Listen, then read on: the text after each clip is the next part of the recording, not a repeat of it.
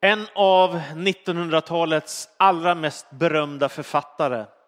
Han hette Wilhelm Moberg och han har skrivit många, många böcker.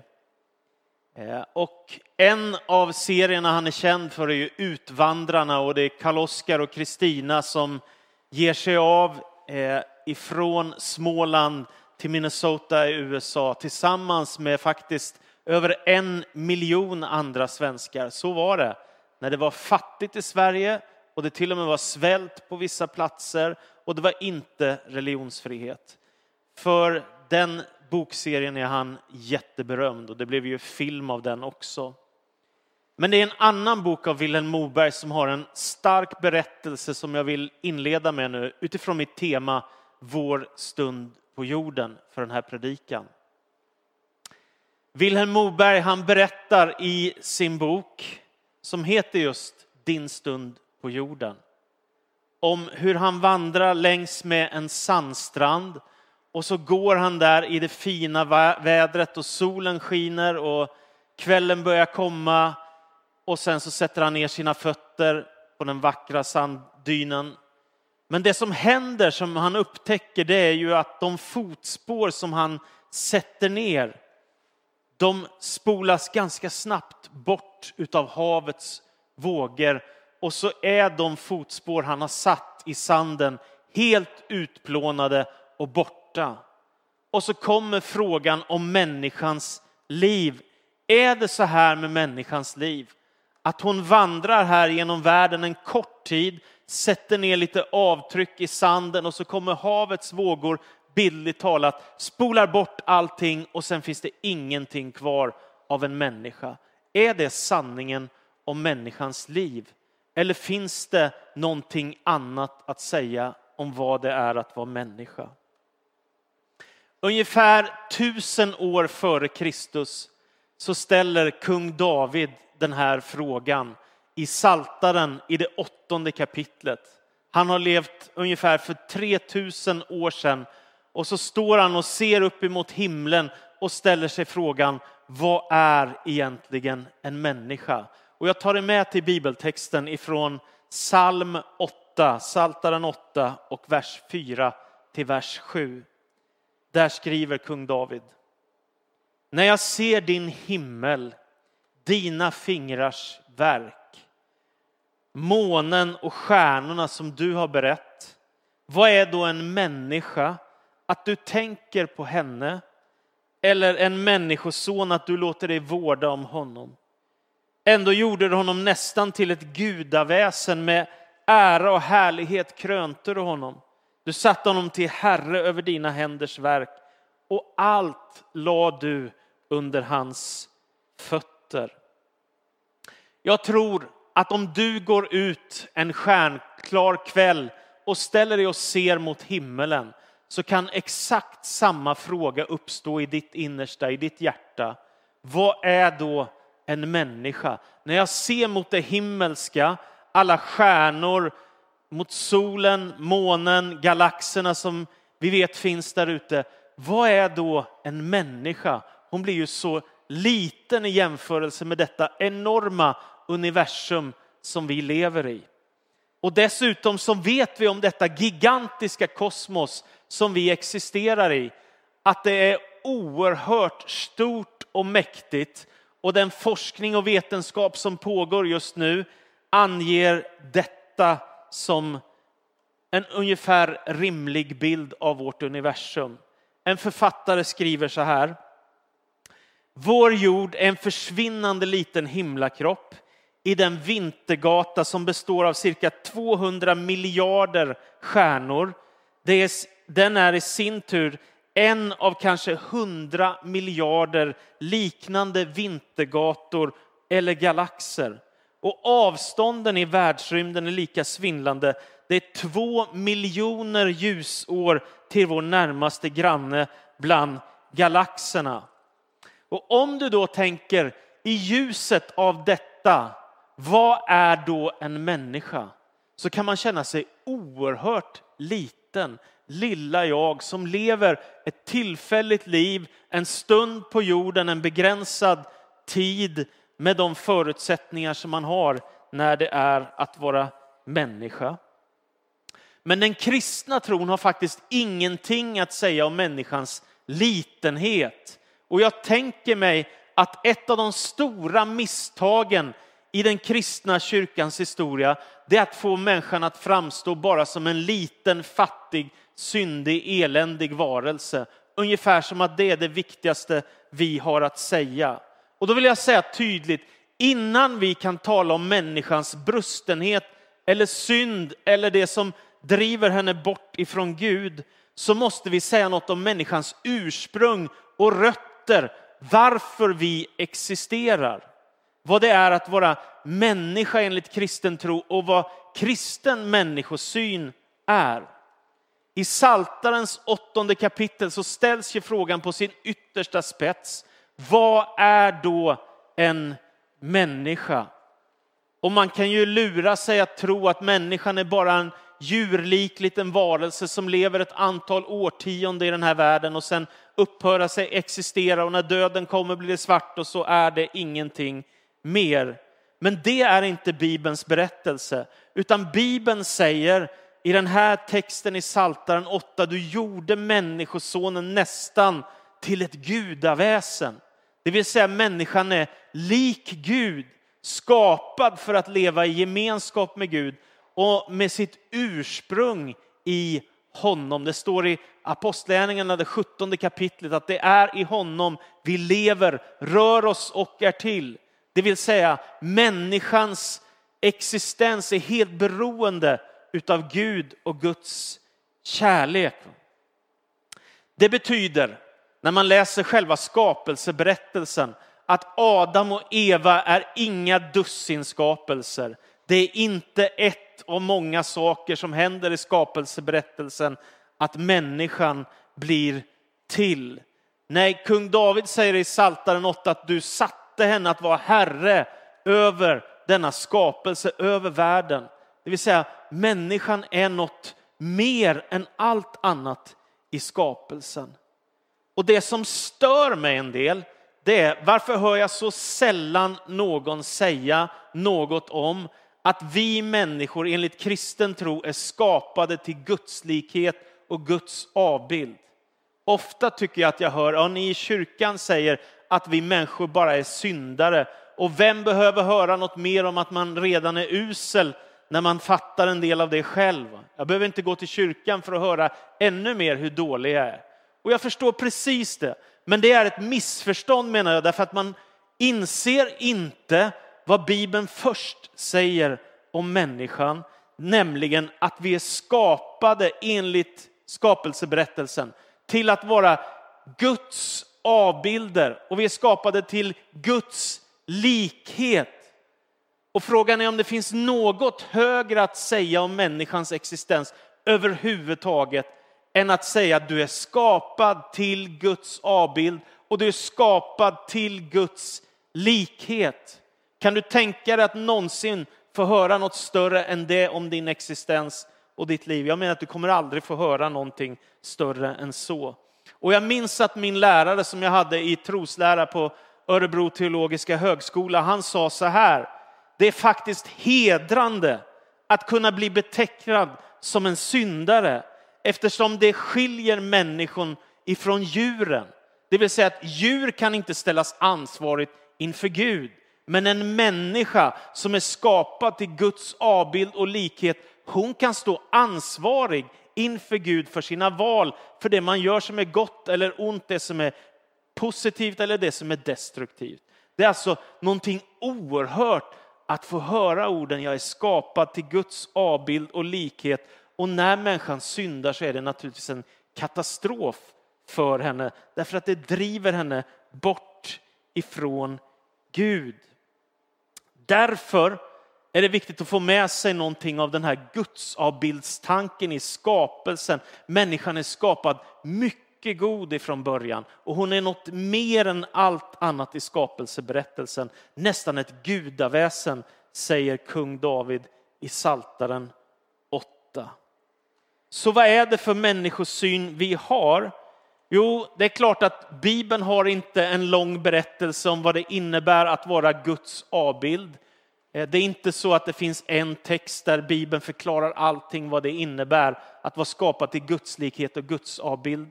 Men jag kan ändå ana några saker och jag vill ta med dig på sju saker nu som du faktiskt kan lära dig utifrån Bibeln som sägs om människan att vara skapad till Guds avbild. För det första så är människan skapad med ett herravälde att råda över skapelsen. Och det kan vi ju faktiskt se i vår värld. Det är inte så direkt att djuren har koll på vår värld. Men människan kan ha ganska bra koll på världen och vi är satta här som Guds representanter i världen att råda över skapelsen och vi har därmed ett ansvar. För det andra så är vi satta här som förvaltare. Det betyder att, att vi är Guds representanter i världen och det betyder också att vi har ansvar för vad som händer här. Det som är gott eller det som är ont. Vi har ett gemensamt ansvar som människor därför att vi är skapade till Guds avbild och som förvaltare så är vi satta att bygga ett gott samhälle. Det är vår kallelse. För det tredje, människan har också en unik intellektuell kapacitet. Hon kan ha ett självmedvetande. Det är hon som i Bibelns berättelse får ge namn åt djuren, inte tvärtom. Det visar att människan har en särställning i skapelsen. Hon ska lägga jorden och djurriket och växtligheten allt under sig. Det är hon som råder med en unik kapacitet. För det fjärde så har människan också en andlighet som är unik. Hon är skapad för att leva i gemenskap och relation med Gud själv, inte bara under några korta år, utan för evigt. Det är det som är tanken. Och det är förklaringen också till människans gudslängtan. Varför går vi människor och hungrar och längtar efter saker? Därför att vi är skapade till gemenskap. Vi är skapade för att leva i relation med Gud. Och Sören Kierkegaard han har sagt så här. Att behöva Gud, det är högsta fullkomlighet. Att leva utan Gud, det är att leva utan sin skapare som är ursprunget till ditt liv. Och om han är urbilden för skapelsen och för dig så är du avbilden och det betyder att om du inte kopplar med Gud så saknas något av det mest väsentliga i ditt liv som du är skapad för. För det femte så skapar Gud oss till man och kvinna. Tillsammans så utgör vi Guds avbild.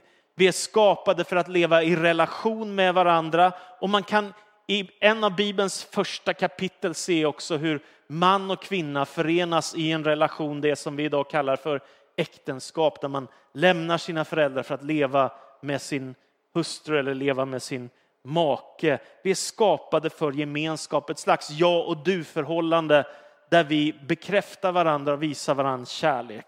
För det sjätte så är människan skapad för att producera och leva ett meningsfullt liv. Vi är inte här bara för att sitta och vila och vänta på evigheten, utan Gud har gett oss kapacitet, gåvor, potential, någonting som vi kan förverkliga med vårt liv. Och det hör samman med det som är meningen med vårt liv, att göra något viktigt av de dagar som vi får här i världen. Och för det sjunde så är människan också skapad med ett samvete.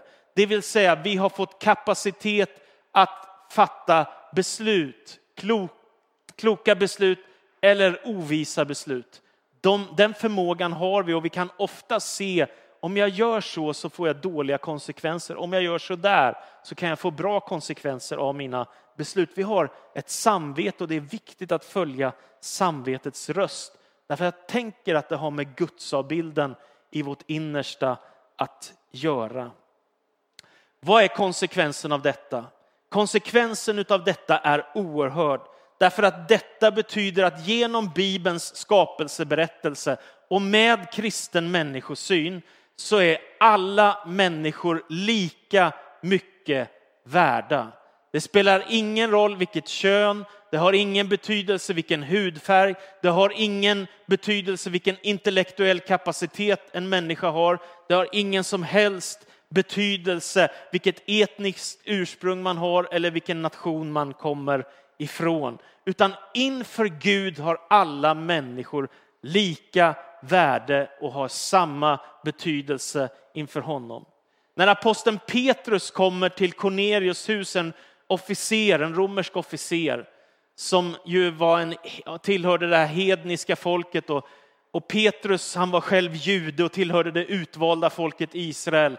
Så var det en ny upplevelse för honom att gå över sådana gränser. Men så kommer Gud med sin ande och fyller människorna där som, är, som inte är judar. Och när det händer så säger Petrus i sin predikan i Apostlagärningarna 10 och 34, nu förstår jag verkligen att Gud inte gör skillnad på människor.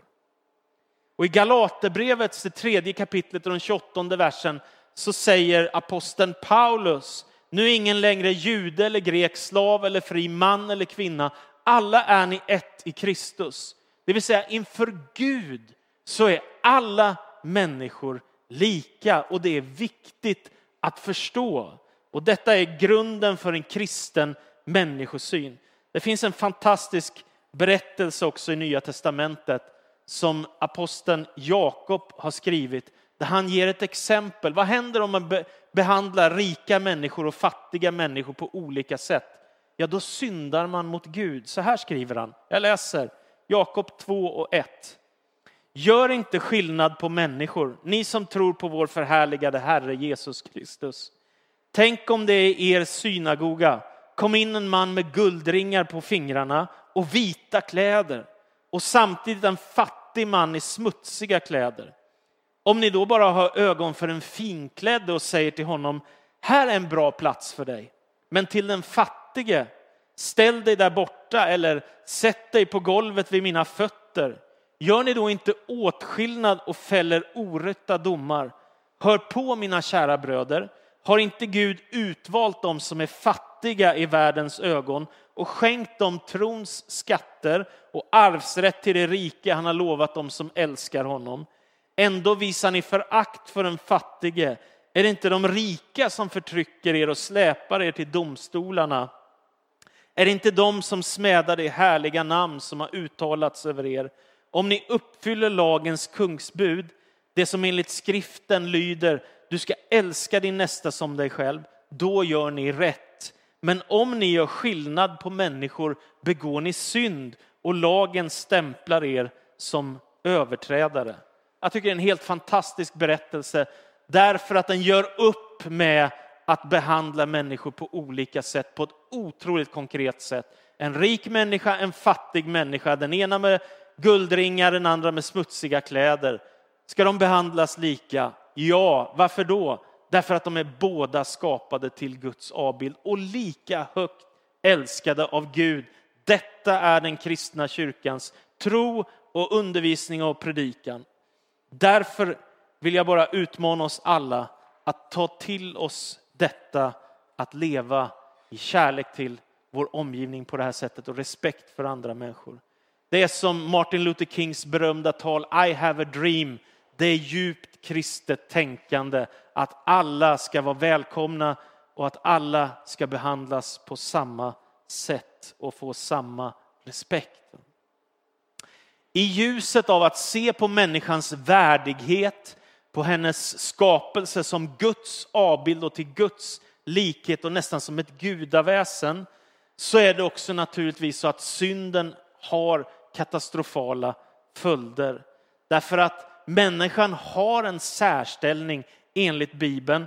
Det höga erkännande som människan får, det är unikt i skapelsen. Och det är därför som vi förstår vilken katastrof det är att bryta sig loss ifrån Gud. Men jag vill påminna om att det första som vi som kristna säger, det är inte du är en syndare. Det första vi säger, det är du är skapad av Gud som älskar dig och till hans likhet och avbild.